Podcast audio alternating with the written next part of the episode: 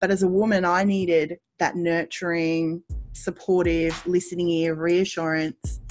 Um, you know, and that's what I really craved, um, yeah, in my motherhood experience. I'd like to acknowledge the traditional owners of this land, locally the Biripai people and all other First Nations people within Australia, this beautiful country where I'm blessed to live. I aim to participate in reconciliation and I support the sovereignty of the First Nations people. So thanks for tuning in to the Pollination Mamas podcast. If it's your first time, welcome. If you're back again, awesome, and thank you. I aim to bring you collaborative conversations, cross-pollinating as we span our wings, connecting the threads of ancestral wisdom in a modern context, so that we can live a nurtured life. I believe that ancestral wisdom provides a roadmap to a regenerative culture, contributing to thriving communities, healing and health. Hi everyone, welcome to another Pollination Mamas podcast.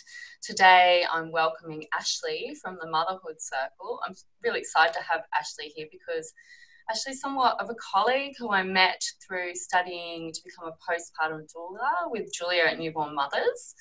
So obviously Ashley is a mother and postpartum doula, mother of two girls like myself, which is lovely, who has created an online motherhood circle to empower new mothers in what can be one of the most vulnerable times in a woman's life. The Motherhood Circle is a safe, supportive, nurturing environment to connect, share fears, struggles, and bridge isolation. Also to empower mamas to trust in themselves and their own unique parenting style. Ashley has also created a free video series with professionals to share their own particular insights, knowledge and wisdom. There's lots of great um, sessions on there. Go and check it out. So thanks so much for being here, Ashley.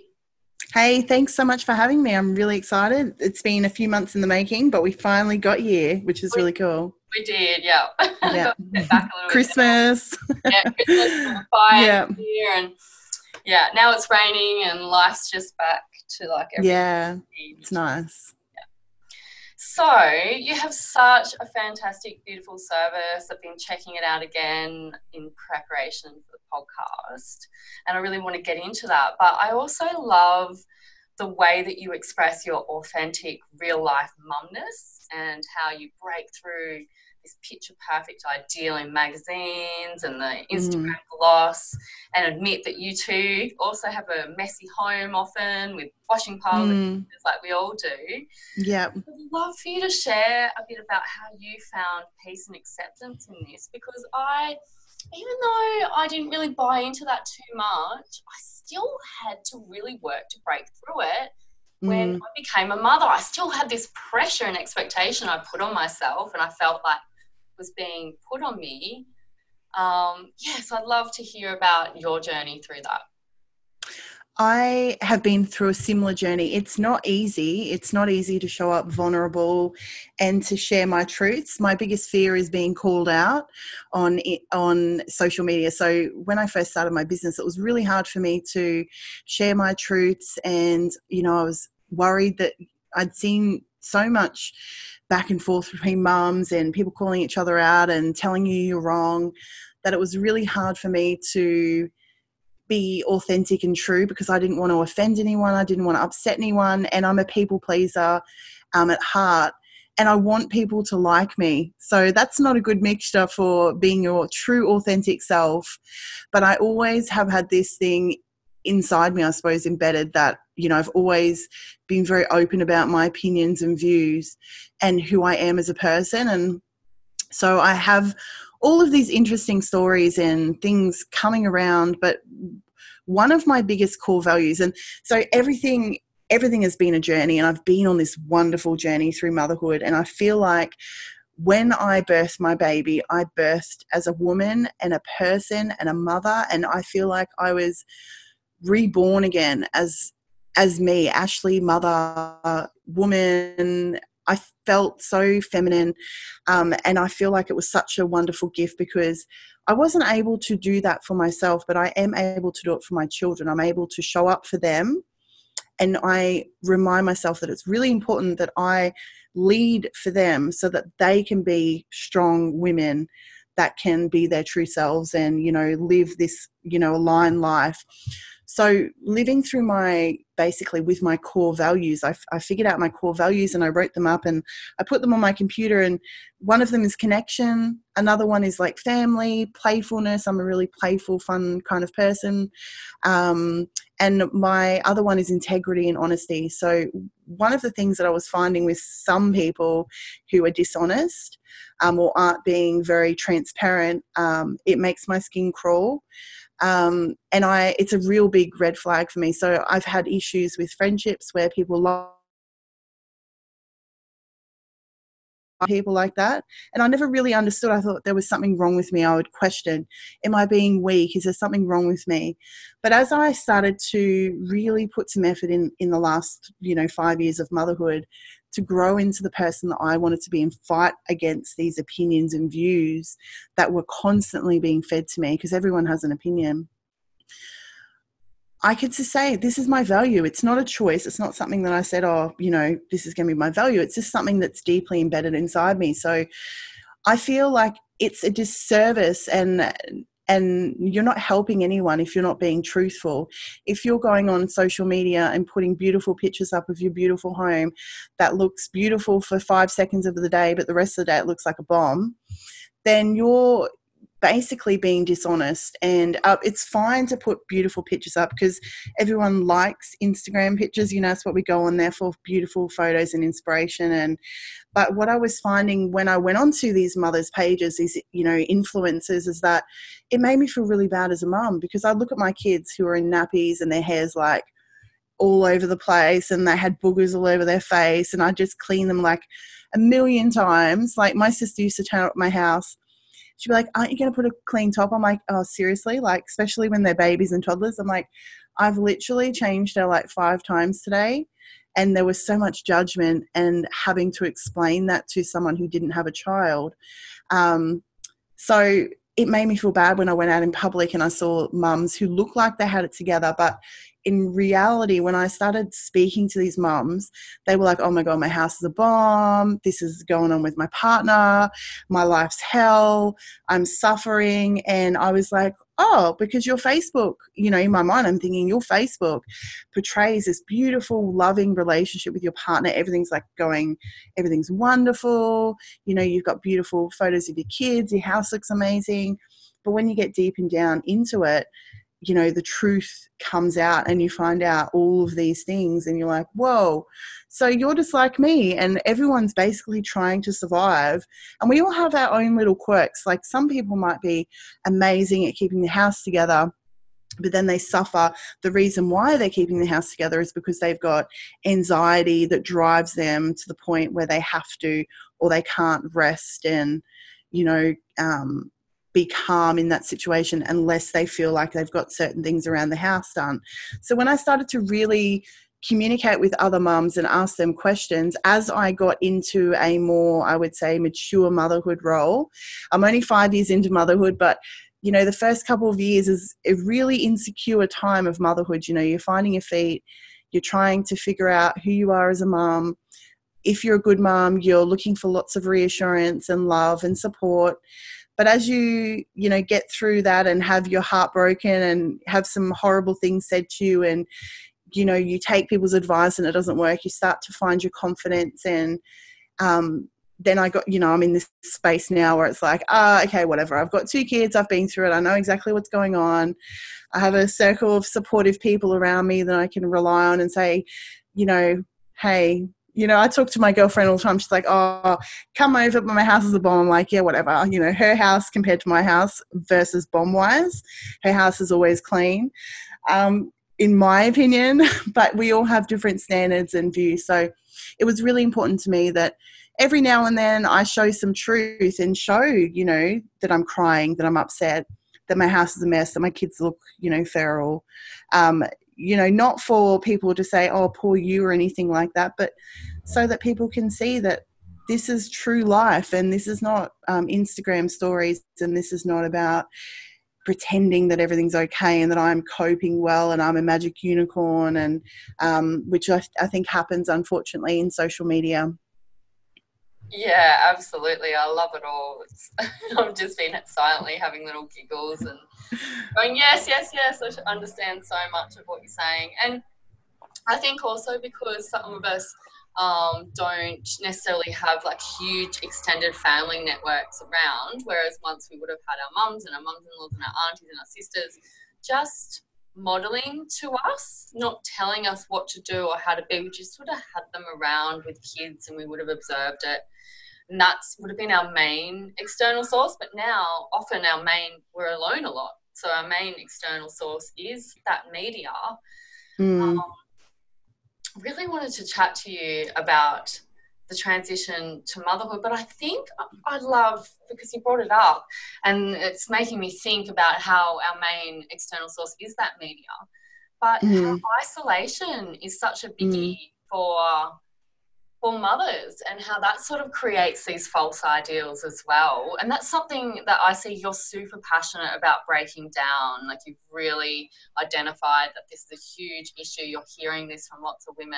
I also mm. hear, and I felt it. I went through it myself. Even though I have friends, I personally, when I'm struggling a little bit, I tend to, I'm a bit of an introvert, and I isolate myself to try and get to a point where I have more energy, whereas mm. maybe that connection is would be better for me in that moment. So I'd love to hear your thoughts around that connection and isolation. Yeah, it is a huge passion point, or you know, one of my favorite things to talk about, because I don't think people talk about it enough. And I think it's, people don't understand just how important having that support and connection and and being surrounded by somebody or people, just being surrounded by people who support you is just so valuable. I think it's just, we don't understand the value in our culture of that, especially because, like you said, we're living by ourselves. We're not community led. So we're basically around people who don't really understand what they've lost in many ways. Like, I can relate myself, you know, I've always had this attitude of, well, I'll do it myself and I'm independent and I'm really proud of those things about myself. But it's, the reason I'm like that is because I haven't had a supportive family situation around me. So I've had to kind of see the positives in not having that family set up. You know, no one can tell me what to do. I'm the boss. Um, and as I've grown with motherhood, and I've learned what I've learned in Julia's course and connecting with other people and my clients who have got that support around them, having the support does come at a cost sometimes. Sometimes um, people can be a bit overbearing or have their opinions, but I've seen with my clients that sometimes it's well worth having that practical or emotional support, and you can't, it's kind of a give and take kind of situation. And so I've learned, I guess I've grown myself, and I've learned so much in seeing what it's like and, and you know, the value of it. But isolation, so many women, you know, one of the biggest things new mothers experience is isolation um, and overwhelm and loneliness. And it's exactly what I experienced as a new mother. And for me, I mean, most of us are working or we're in school and we have our babies and we get so much support through pregnancy. Then our babies are born and we're like, okay, we spend a couple of days in hospital, and then they send you home. And then they're like, okay, goodbye. You know, we will send a health nurse out to you. They'll come out every few days for a week or so, and that's it. Then you'll be on your own. And our partner might be home with us for a week. For me, my partner, my husband was only home for, with me for two days because I had an extended hospital period stay. So that cut into the, you know, the time he had off. Um, then he went back to work for a couple of weeks. I ended up having an unplanned cesarean. Because I'd had so much excitement around my pregnancy, I expected all these people to come over and be really excited to see this beautiful baby. And unfortunately, what happened was nobody came around. Everyone was continuing with their lives and their um, working their nine to five. And I was sat at home with this baby all by myself, and I couldn't get out for six weeks. And then I was sitting on social media all the time and, you know, seeing the women, because back in those days we didn't have um, Facebook groups, weren't really a thing. It was mostly pages. And so there was heaps of women like, no, you know, like any topic, you know, everyone has an experience. And so they would be fighting each other, debating and calling each other names. And I was like, oh my goodness. And while they weren't saying it to me directly, if it was a topic that I was doing, I would then sit at home and be like, oh my God, I'm a bad mom. I'm not doing this. I'm, I should be doing this. And should my baby be doing this? And I'd be like comparing myself to all these other mothers that I didn't even know. I didn't even know what was going on in their home. They were just showing a tiny little portion of their life. But then you kind of take away with that story and say, oh, they've got, you know, you click on their profile and, oh, they've got the most beautiful life. And then I spent a lot of time in that, you know, fantasizing and then feeling sorry for myself and feeling sad and feeling resentful and regret, regretting that I didn't have that support. And so the people that I was relying on expecting to come over, I got really angry at and, um, you know, wished that they were the people that I thought they were going to be. And I, I did a survey um, last year and I had one hundred thirty women respond to this survey, and it was, for those who didn't feel supported during their postpartum, I asked them to, you know, fill out this survey.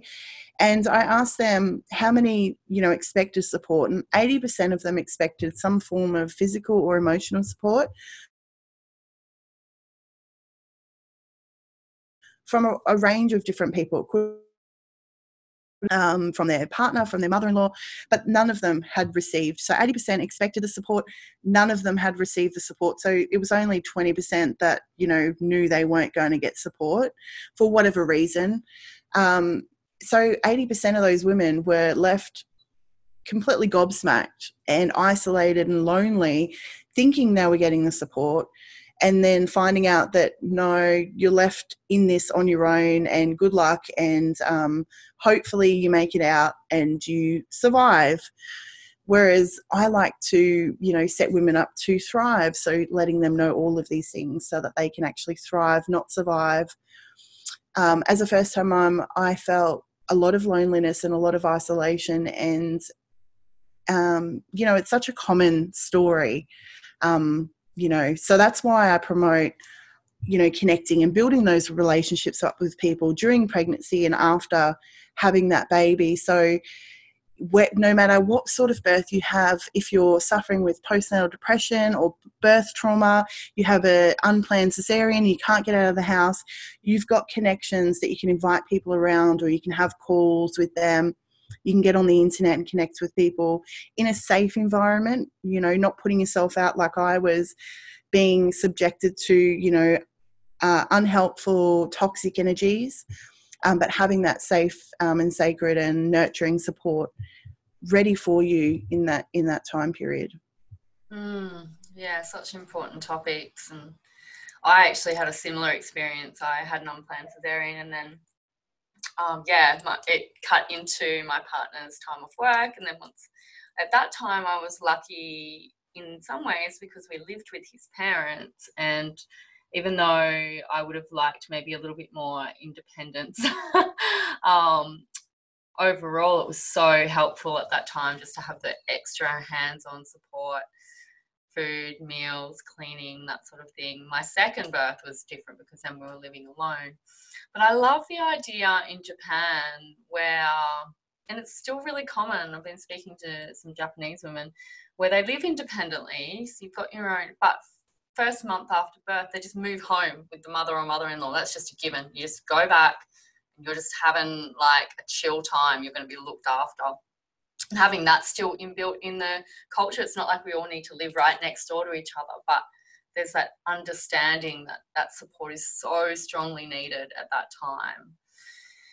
And yeah, I hear that too. I'm really, you know, I'm not surprised, not shocked, but I'm still surprised that it was eighty percent. You know, that's such a high number of women out there still struggling. Mm. Which sort of leads me to wanting to, and obviously we're both on the same page because we had this experience and then we went, right, there's a gap.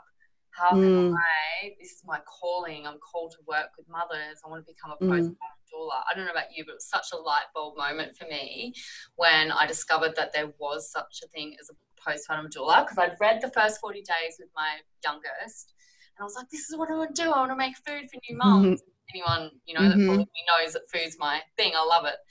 Um, all about the food. But then when I realised there was this more holistic picture of emotional support and all these other beautiful practices, um, I was really like, oh my goodness, yes, this is a thing.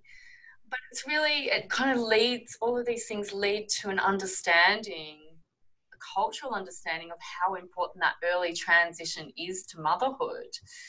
And it's, we still have such a long way to go. When I hear you talk about those figures of eighty percent, twenty percent, such a long way to go to get people mm. to understand. Like, there's people that didn't necessarily know how to support you that were there, and I've heard this before and mm. experienced it with some of my own family members. It's, I like to think that they just didn't know. They just didn't understand. Yeah, that's exactly. That and it's so hard to know that when you're in such a new, vulnerable mm. time. Like, it's normal to feel angry and upset about it, but then after, you know, a couple of years in hindsight, you go, oh, they just didn't get it. So how can we shift? It's so important to shift this cultural understanding, the transition to motherhood that we've had. All these cultures all around the world, including, you know, British and European cultures, have known how important that is. So I'd love for you to share your, because I love your understanding, that importance of the transition to motherhood, why it's so important, and how you think we can start slowly shifting that beyond the mums. The mums already know, or they maybe that a lot of us don't know, but once we get the to new ones, the yeah. new ones don't, but the mums that have had, this is the thing, is that it's really hard to show value to someone who's never been through that transition. And, but the new, the mums who have already had their babies, they see the value in the work that we do. They understand because they've been through that experience. It's kind of, it's like trying to explain to someone what depression's like if you have never been through it. You know, you can listen and deeply listen to somebody or any experience. I mean, asthma, for example, I never understood it until I had an asthmatic episode. I thought it was a bit, you know, and then you go through this and you're like, oh, wow, like, oh, my God, like, I wish I could have supported you better. I wish I could have been there for you. And so I find it really hard to explain the value. I think for me, I know that my children are going to understand. I've got two daughters, and I know even if I had a son, he would be educated. I feel like I'm doing my part by sharing my story and sharing these resources and being supportive and helping women who have that understanding. You know, maybe they have a mother who explains to them their situation.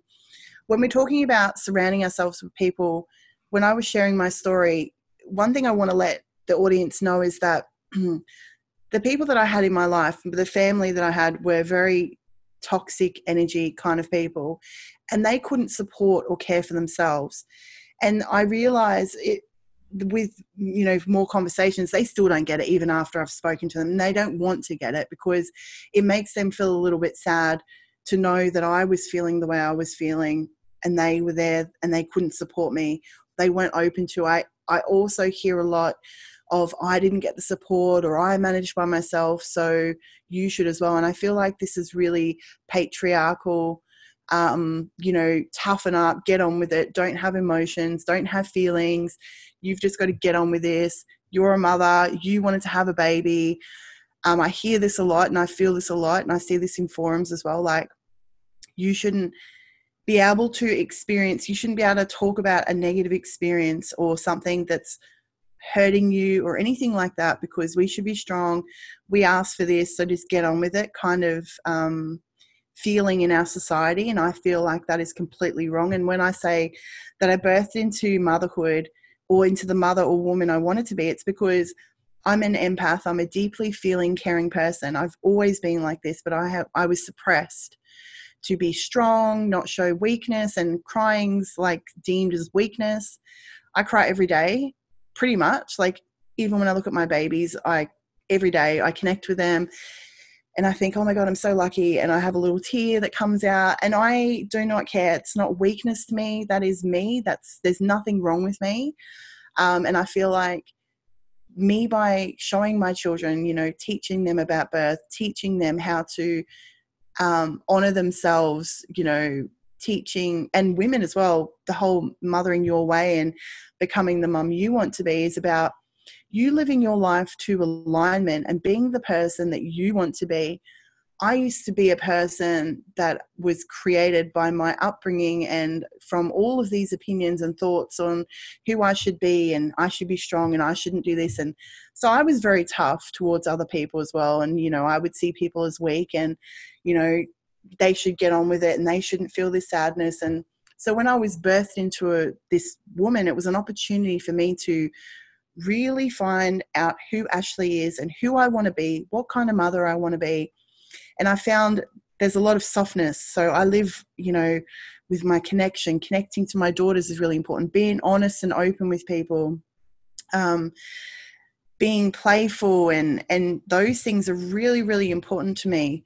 And um, I find what I now, you know, promote and talk about a lot is connecting with yourself. There is no right or wrong way, but the true way to live a fulfilled life and be the, the mother you want to be is by listening to your heart's desires, I suppose. And this may sound a little bit woo-woo, and I'm not even really woo-woo, I'm very mainstream, um, but listening to yourself and actually doing what suits you and your partner, living the life that you and your partner want. And that means naming your child whatever you want to name them. Don't worry about what your aunt, you know, Mildred has to say about it, or your mother. It doesn't matter what they think, you know, birthing your baby on your terms, how you want to, having the postpartum that you want. And that means by educating people, speaking up, having conversations, respectful, loving conversations, letting them know about the education that you found, you know, the information in the books or uh, videos that you're watching, this podcast that you're listening to, um, inviting them to enjoy some of those resources with you and have meaningful conversations around them. And, you know, the evidence-based research around that, if you find some, you know, if I have a circle of support around me, if I have a community, it is going to help me from feeling less isolated, alone, less depressed. You know, I know you love me and I know you want me to have a wonderful motherhood experience, and I would love to, you to be a part of that experience. And these are the ways that I would love you to be a part of that experience with me, with you. And open the forum, talk to other mothers about it.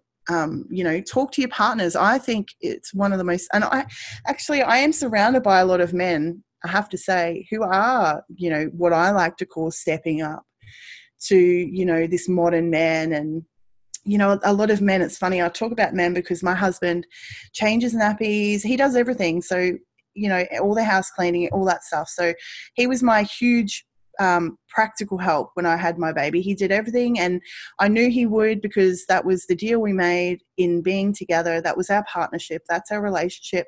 And I wouldn't expect anything less from someone I married and had children with. That's who I want my children to to see as their father. I want, I wanted someone who was going to respect and love me and be in a partnership with me.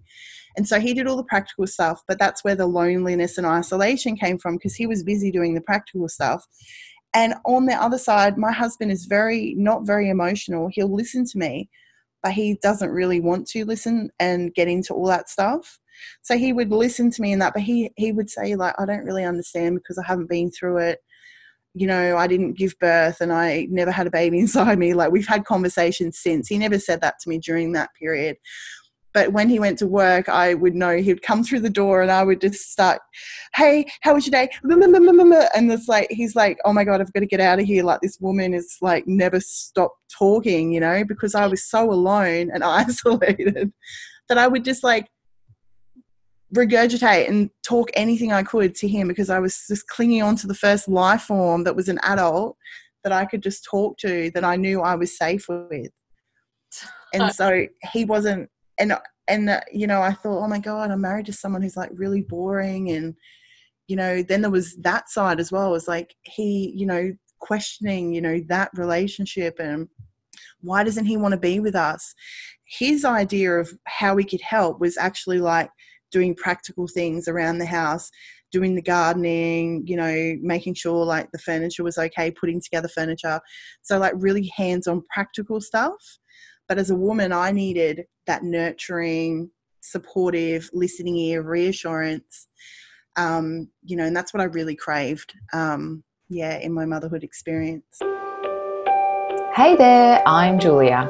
I'm interrupting this podcast to let you know that if you are really enjoying this podcast, you'll probably really enjoy Newborn Mothers too. We provide online courses for professionals and mothers worldwide who believe birth is about making mums too. You'll find all the links in the show notes. Enjoy the rest of the show. Mm, yeah, I can relate to that a lot. And I just love, Ashley, the way that you express and talk about that, your birthing into motherhood, and how uh, earlier on you talked about the independence, being that independent woman. I think a lot of us can relate to that. Just, I'll get it done. Doesn't mm. matter, I can do this. You know, we were born, well, I was born in the eighties, you know, some of us were born in the mm. nineties, whoever, maybe yep. seventies and give or take. I'm an eighties, but, yep. um, mm. so we were really born in that generation of women can do everything. But yep. we don't necessarily need to do everything. We can do it. No. And it was, if I find motherhood is that moment when all of a sudden we have to surrender. We're not living a totally independent life, and we're just thrust into this realization that human experience, especially parenthood, is reliant on connection and being reliant mm. and being vulnerable, and that can be such a huge thing. So I love the way that you express finding that softness and that femininity in that, and that opportunity for that. But then the flip side is feeling lonely and isolated if you don't have the presence of wise women around that understand that transition. So, yeah, mm-hmm. I love the call for people just to be talking and to just find their own strength in it, invite people in to that transition of motherhood. And the place for men and partners is so important, but it's not always, it can't fulfill everything. Um, yeah, no. All there. I can totally relate. Yeah, exactly. I think it's like understanding that, and um, and I think, you know, having this conversation now is great for anyone who's pregnant and wondering what's going to be happening. Mm. Um, but it, it is it is truly a journey. It is it is truly a journey. And the thing that I didn't mention is the hormones. They're, that's something you cannot explain to somebody. The hormones, they're feeling after you've had your baby, if you have sleep depri- deprivation, you know, the things that trigger you as well. So me not having the support was very triggering for me, because connection is one of my values. So that was really heartbreaking for me, and that was going into what's wrong with me, why don't they love my baby. It was it was a true journey that, I don't know, almost like a spiritual thing, that if I had set myself up beforehand, it would have been, and I consider my postpartum with my first a very easy transition, but that loneliness, and I and I didn't know I was lonely. I mean, it seems very simple. If you're lonely, go get help and support. Um, but I didn't know I was lonely. I just knew I felt this great sadness, but I didn't know until years later what was happening. I didn't really understand. Um, so yeah, it's about just being, like you said, surrendering to the process and trying to open yourself up and being vulnerable. And that other thing I think a lot of women struggle with is, and I found it myself, with that I'm strong and I can do this on my own, not being vulnerable and saying, can I please have some help? Because I wouldn't have really asked for help. I was determined to show everyone I could do this on my own. Um, so while I wasn't really open to asking for help, I was sitting at home like, why isn't anyone coming? You know, why? But I wasn't really putting the invitation out there for people to come. Um, and I think a lot of women do that as well. You know, we sit, we expect people to know what we want or what we need, but we don't actually ask, or we don't put it out there, um, which is being very vulnerable, because it's really hard, because people can reject you. Um, but really all that happens when someone rejects you is they reject you, and that's it, and you move on with your life, mm-hmm. and that's it. But it seems really scary when you have to put yourself out there like that. Yeah, and I think, like you said, especially with your first, like I also didn't know I was lonely. Um, mm. And you don't realise until hindsight, uh, until you, you look back with hindsight. But also sometimes I think, especially the first time, you don't know that you should be asking for help. Mm. It's something, because you really, it's so all-consuming. Uh, breastfeeding, if you, if you choose to breastfeed, the full-time job, you're sleep-deprived, you're just sort of getting by moment by moment, adjusting often processing the birth, whether it was a smooth, graceful birth or whether it had a lot of challenges and possible trauma there, you're still processing that. It's such a huge toll on the body and the nervous system. Then the hormonal flux is so, such a huge transition. It's, you know, even bigger than teenagehood in some ways because it's condensed, whereas mm. teenagehood happens slowly over time and it can be very challenging, but it's just such a quick, um, you kind of thrust into it that you kind mm. of think, like I look back and I feel like so many beautiful aspects to the early days in the fourth trimester, but it was really sort of hazy and cloudy and uh, foggy, and I think I didn't really know what to ask for. I mm. was getting by, and I think that's a huge part of it as well. Is I love there's more conversations around educating women and going, you're going to need to ask for this, you're going to need yeah. to prepare for this, and those around you need to know. I love that you talk about thriving, not just surviving, because yeah, we can get through, we can do it on our own, we can survive, but we should be thriving. We can thrive in that as well. And finding we can. Thrive, I keep thinking as you're talking, it's so important to, you might not be able to completely find your tribe through pregnancy. You might already have it around you.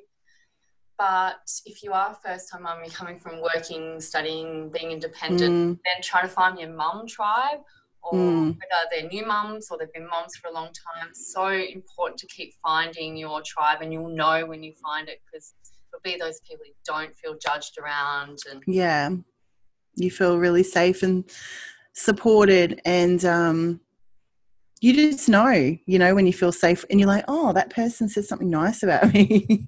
And you're like, oh, they didn't judge me, or they offered me a snack or a coffee, or just, you know, there's certain people in your life.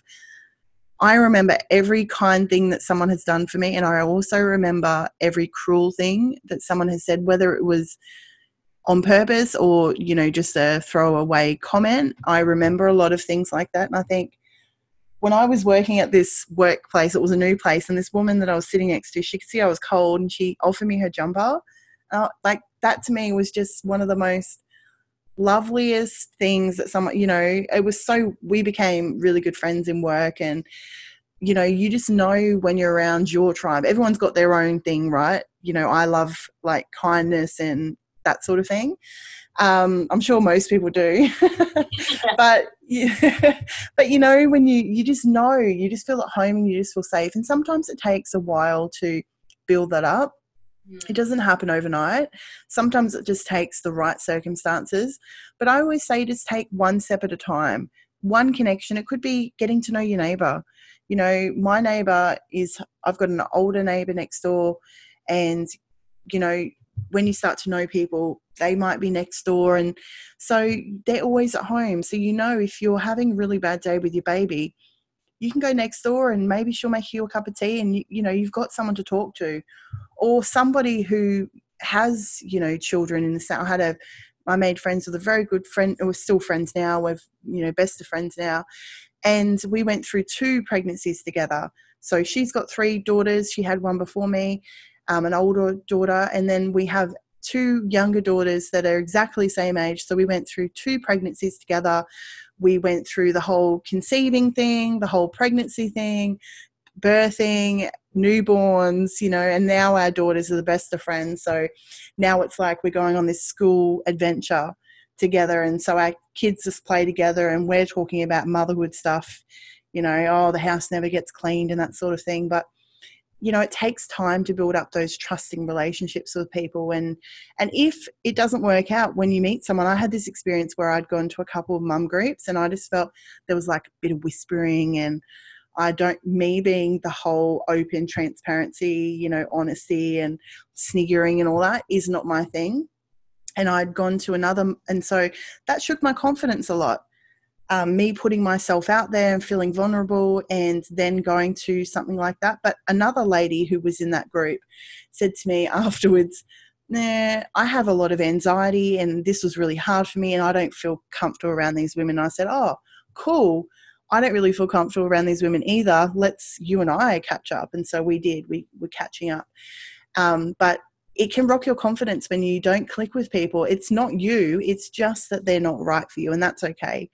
And I, it took me a long time to kind of work that out, because I went to a couple of mums groups and I put myself out there, and then people had kind of said stuff to me, and I was really vulnerable. I'm very sensitive. So me, I need to be around people who are very um, careful about what they say, I suppose. So people who are really open and, you know, call out things all the time and say things.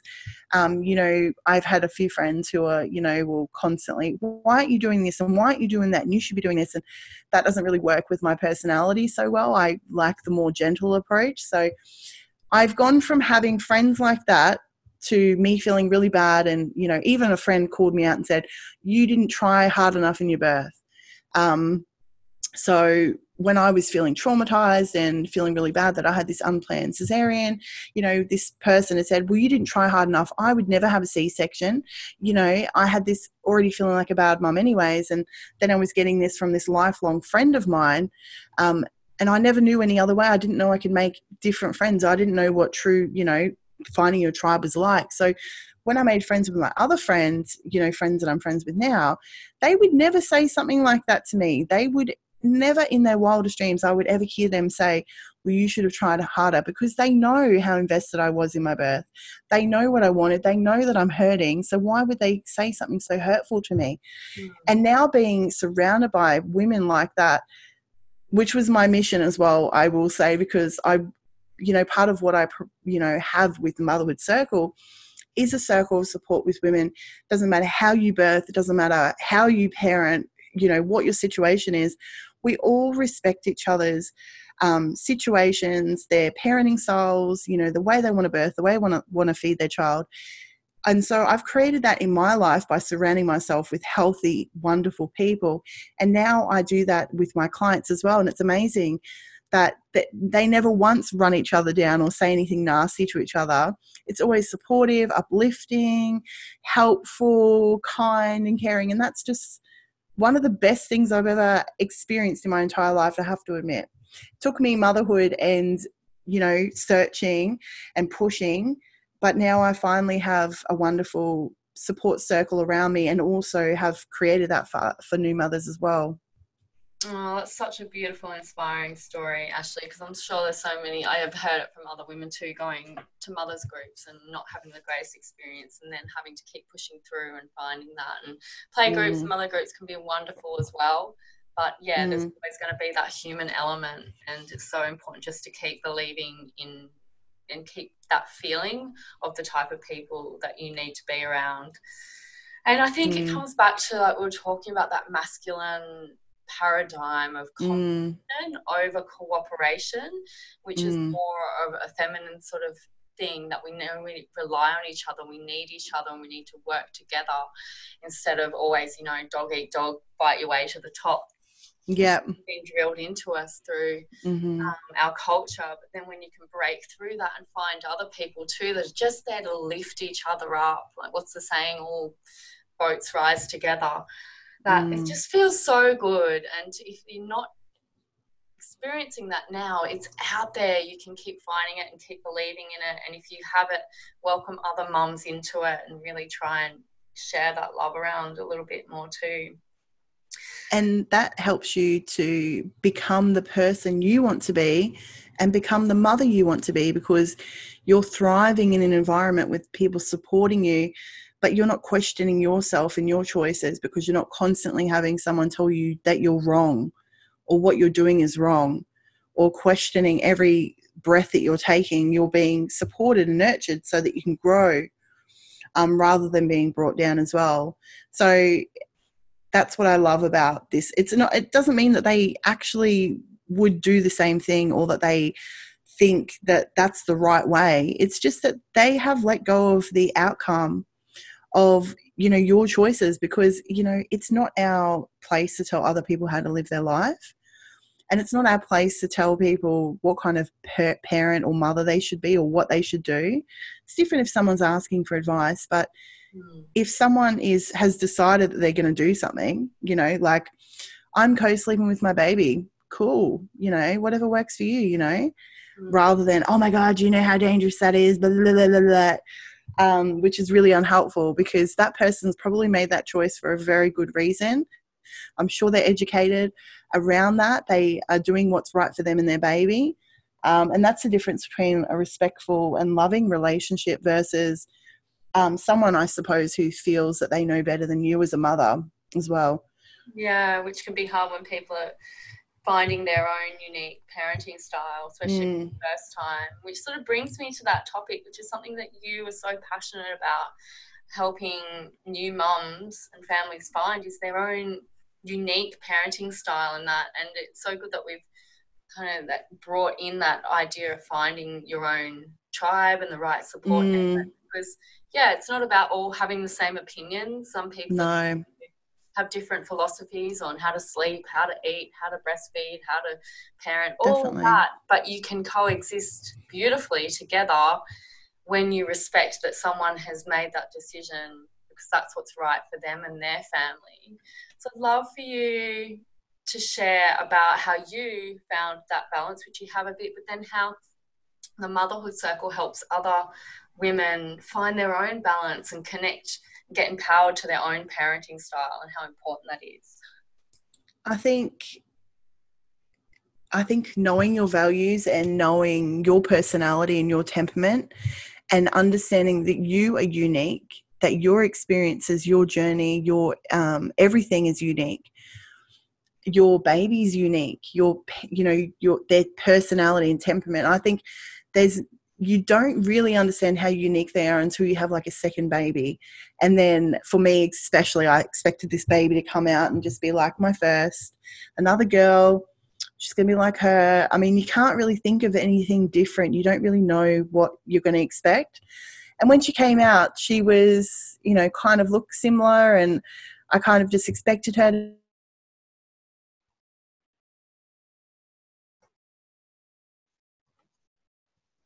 they're like, oh my God, I can't believe how different they are. And I'm like, yeah, it's funny that you think that they're going to be the same as your firstborn. But they, she came out my second one, and, you know, my first is very, um, what is she? She's a very sensitive child, um, which is not surprising because I'm sensitive. Um, but she also is very impatient, which is like me as well. And so when she was, she loses it straight away. She's trying to do something and she can't get it. And that's very similar to me. And so I think she's been gifted to me to teach me as well as I guide her in her experience. But my second born, she's a bit more like my husband, and she's calmer and more patient and takes her time. My first is very sensitive and gentle. My second is very rough and ready and tough. And there's the, the complete opposite children. And so when I was a new mum, and I, and I said to you about my friend, she was a second time mum and she had a terrible sleeper, sleeper with the second baby. And so here's me with a textbook baby that sleeps like four to six hours, goes to sleep, no problems. And I'm just saying to her, just put her down in the bassinet. It'll be fine. She'll go to sleep, you know, it'll be fine. I'm saying things like, you know, you're making it harder. You know, you shouldn't have to rock her to sleep and all these things. And I, and I even say to her to, at this point, I'm like, I can't believe I said those things to you, because she was getting a lot of people giving her feedback when she was looking for support and help with her child, who she had tried every technique to try to get this baby to sleep. And she wasn't a brand new mum. This is her second baby. It wasn't until I had my second that I was like, okay, I really stuffed up there and I shouldn't have been saying those things to you. I'm really sorry, because just because my baby was an easy sleeper and had no issues doesn't mean that every baby's like that. And, you know, if you follow one technique, that's going to be the one that suits you or is going to work for your baby. And there's like a million different techniques out there for sleeping. And I believe that for me, especially when I was a, when I was a new mum, I just, I didn't read any books. I didn't watch any videos. I just kind of guessed my way through motherhood, and I just followed my intuition and my instincts and looked at my baby. And for some reason I, I was able to see her little cues and I understood what was happening. And sometimes I miss cues, and I would say, you know, talk to the health nurse, and she would say, oh, it sounds like she's getting overtired. And, I was, and you know, I think she was about eight weeks old, and you know, the whole sleep pattern thing had been working really well. But then if she hadn't had sleep and she hadn't had enough sleep, if she didn't go to sleep on time, she would scream for hours. And that was her, that's her now still as, as a five-year-old. And so, you know, I, I learnt this technique, my husband and I, basically, where we put her in the, in the bassinet and she'd fall asleep on her own.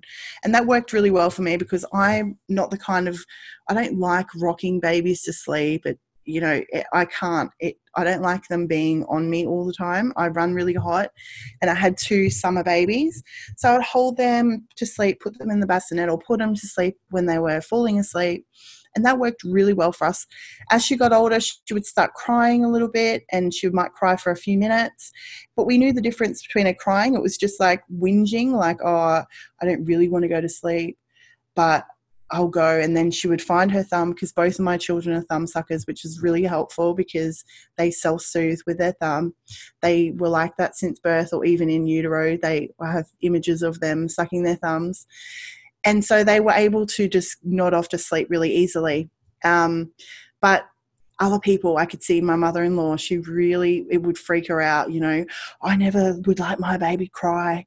I would be holding my baby, blah, blah, blah. And I'm like, this is the only way that I know for it to work. And if I don't let her sleep when she needs to sleep, she's going to be crying for two hours when we get home. I'm going to be crying. My husband's going to be like having to deal with his crying baby, his crying wife. And it's going to be way worse for us if we just don't do it the way that we know that's going to work. And so I noticed that there was triggers that came up for other people with the way that I was parenting my children. As they were growing older, I was very free range um, with my child. I suppose I let her explore the ground and dirt, and she put rocks in sand and things in her mouth. So then, you know, mother-in-law might, oh, you know, you need to get the wipes and clean her hands and, you know, get the disinfectant and, you know, and I was like, eh, I don't really like, like personally, I don't like the disinfectant stuff.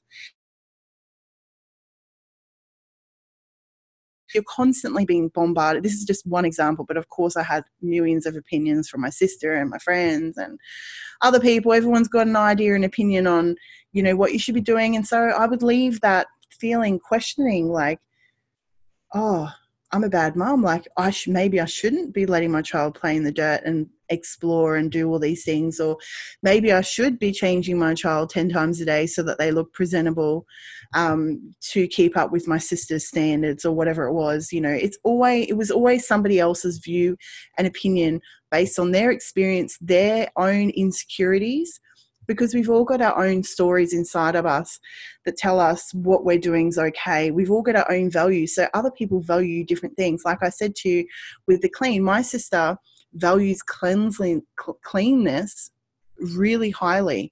She's been clean ever since the day I've known her. Her room was always impeccable. She had all, like, it was like going into a little shop. All her bras and knickers were folded up really wonderfully, and in my bedroom everything was all over the floor. And um so we're like totally different. To her, cl- being in a clean environment, a sterile environment, is number one priority to her. Me, it's about connection and playfulness and enjoying the moment, being present in the moment, not stressing about those things. But as I grew into motherhood and I learned, I could see that these were things that other people valued, not things that I valued as a mother. And with my confidence and basically listening to their opinions and going through the motions of having conversations with my husband, you know, should I be doing this more? Should I? Be? And he would always say no. Like this is, this is, it's so funny because my husband's so confident. Like he never even lets other people's thoughts in, but I always would.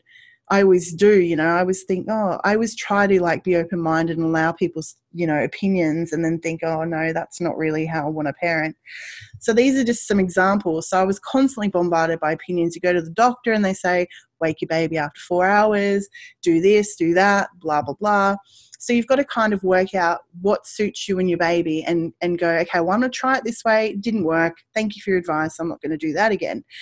And then having that confidence to say, you know, when you're around that person, to be able to do it your way and be able to, you know, shrug off those opinions and views. Because at the end of the day, all that matters is that you're doing it your way. You're living your life to your alignment. You're doing things that make you happy. You know your baby best. You know yourself best.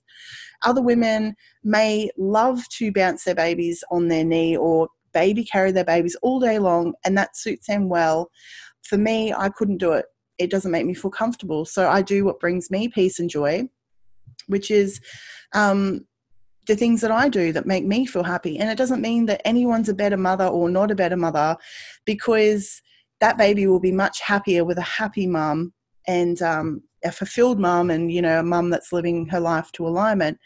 So I would never, um, and that's pretty much what I promote with my, um, with the, the audience, trying to build the confidence in mothers to make the choices. Have, and obviously me saying this is very surface based, but me having conversations with mothers one-on-one, which is what I do in my one-on-one coaching and my online programs, is being able to have those conversations, say, oh, my mother-in-law's coming over and, you know, what do I do? And how are we going to boundary set around that? What can we do to help you be feel more calm and peaceful when that person's present? How can we kind of deflect this? How can we set up an exit strategy? What what kind of conversations you need to have with your partner so that he can manage his mother, so that you don't have to deal with that opinion or view, or, you know, while you're in that vulnerable state of the last stages of pregnancy or new motherhood. How are you going to navigate your father-in-law in your space when you're trying to breastfeed and you don't feel comfortable around people seeing you with your boobs out? Those are the kind of conversations that we'll have in our in the paid program or one-on-one coaching, because everything every day there's something new pops up. You know, someone might say something new to, to you, and you you're in that vulnerable state and you're not able to find the confidence to kind of block that out. So doing a lot of mindset work, which is what I've done on myself, and, you know, I'm I work with life coaches and mindset coaches still. I feel like it's like an ever-growing thing that I need to have the support for myself. I know the skills and the tools and I know how to do them, but it's in accountability and having someone say, hey, guess what? You should be doing this again. We should be looking at affirmations. We should be doing, have you been doing meditation? Have you been doing journaling? Have, you know, all of these tools and resources that, you know, you'll grow with motherhood in your journey that will support you and help you. And that's what I pretty much do with my clients in my programs, and um, as they grow along in their motherhood journey from pregnancy, and they're dealing with, you know, the healthcare providers and trying to advocate for themselves and, you know, birth the way they want to, and then becoming the mother they want to, and going through that process as well. Mm, yeah, it sounds like such important work to do, you know. It really is. When going through that transformation offers such a great opportunity to gain all these new life skills, but like you said, mm. you're really learning how to set those boundaries and to tune into your own um, goals and your own ethics, and that mm. sets you up for motherhood and for life as well. Mm. Take all of those things that you have gained and that you're still learning in that process that you found and that you're finding into life and motherhood. So I just think it's such a great service. So people can sign up to you. There's an online mother circle, is that right? And then also you offer coaching. Tell us a little bit more about how people can connect with you. Sure. So I've got a, I've got two online programs, but I'll tell you about the membership, which is Journey into Motherhood, which is my mother circle. And basically there's six foundational modules in there that will take you through um, from birth right through to postpartum to prepare you in pregnancy so you can feel calm, confident and connected and grow into the mother and person you want to be with these steps. And then each month we have an online mother circle where um, the ladies will come on and we'll do a video chat, and it's your space to share what's going on in your life, share what's happening, any challenges, any triumphs, any skills that you've been learning, you know, just let it out, any anything that's happening, and we'll hold space for you. And if you, you know, want any recommendations or advice or anything like that as well, because part of the, I guess part of being calm and confident is having information, being informed, being an advocate for yourself and being supported Um, by having the safe, non-judgmental support as well. So you've got to have all of it, which is um, what's provided in the program Journey into Motherhood. So it's a twelve month membership. There is a monthly um, option available, but it is really a twelve month program through pregnancy right through to motherhood, so that you've got that full support. You've always got someone with you to support you and guide you, and you've got that relationship. Continuity of care is like one of the biggest things that I think is important for new mothers, so that they know that they're in a safe space, they're getting the right information from someone that they're aligned with. Um, and then I have on top of that is one-on-one coaching as well. So that's available for anyone who wants that exclusive um, one-on-one support where you can share really raw and um, intimate details, and we can really get deeper into your situation and, you know, offer postpartum planning, um, birthing planning. So we can go through all of the things. So the last weeks of pregnancy, getting your food ready, all of the really important things that that I think every mother kind of needs, actually. And it's, and it's, you know, this program and that, and understanding your choices and knowing and being able to advocate for yourself and inform yourself is something I feel like every woman who's trying to conceive needs to be enrolled into a program like this. I think it should be offered as a government standard. Um, as soon as you get, you know, to your birthing place, as soon as you're pregnant, when you go to the G P or whoever you go to, that's um it's something that I wish that I'd had. And so I feel like it's really important to have that um you know, that non-judgmental space, of course, because you know my story, you know, that's all I ever wanted in motherhood, to know my choices, to be informed, to have a safe space to come to, to grow, develop. um I mean, what more can you really want and hope for in in motherhood and and in life, really? Um so it's called the Journey of Motherhood program. It's a membership. Um, you can find that on my website, which is w w w dot the motherhood circle dot com dot a u. And I've also got a freebie postpartum plan that I would love to offer your audience as well. And I'll send you the link for that. And it's a, I think it's about a sixteen page postpartum plan that really steps um, the audience through, the pregnant lady through to, you know, really what we've been talking on here, but gives some more journaling notes um, and, and prompts and thoughts to really dig deeper into what we've been talking about today. Oh, that's fantastic. Awesome offerings. So yeah, I really do. If anyone's out there and it's their first time pregnant, please don't um, let yourself get to a point once you're already in the fourth trimester, you're in your postpartum. Mm. You can still reach out, but it's a bit harder.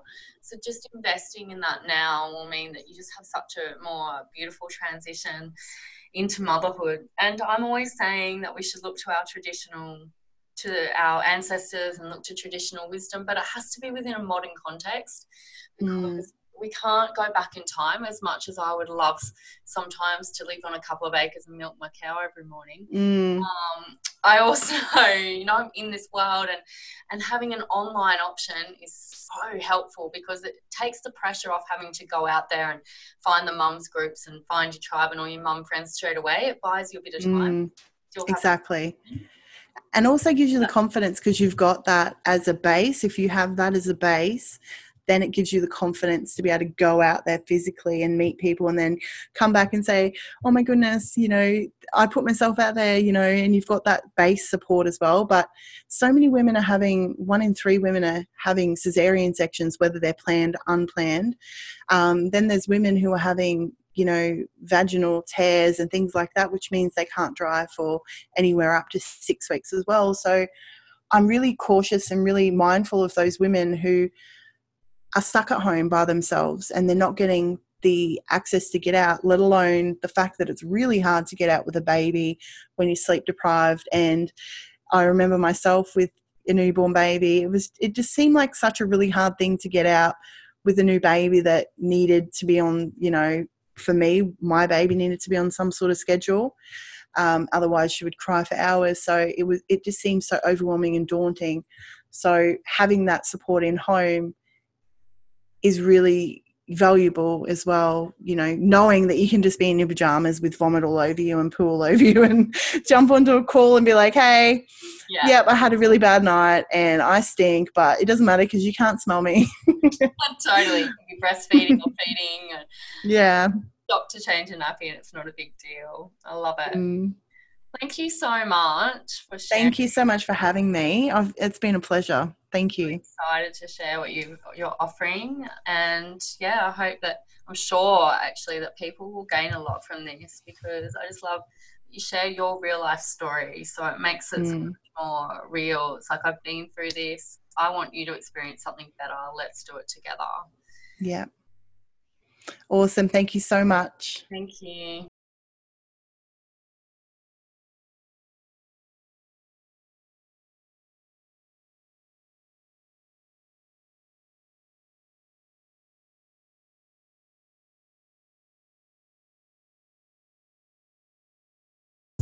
Thanks so much for tuning in and listening today. I really hope there was something there for you. Please feel free to head on over to Instagram and Facebook pages, Pollination Mamas, and leave your thoughts, ideas, inspirations, feedback. I'd also really love for this to partly be a collaborative experience for all of you out there listening, and to hear what topics, uh, ideas for guest speakers that you might have. And also, if you feel to, I would really appreciate if you head on over to iTunes, Anchor F M and the other platforms and left a review for the Pollination Mamas podcast. This helps for the podcast to be seen more and to get the word out there of these topics that we're all discussing to a larger audience.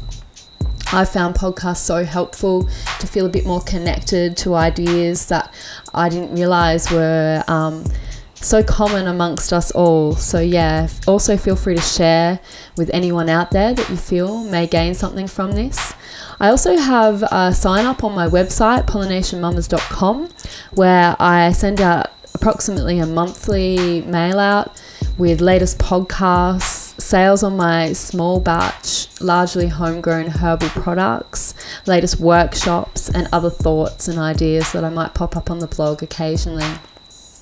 So thanks again for tuning in, and hope to have you listening again soon.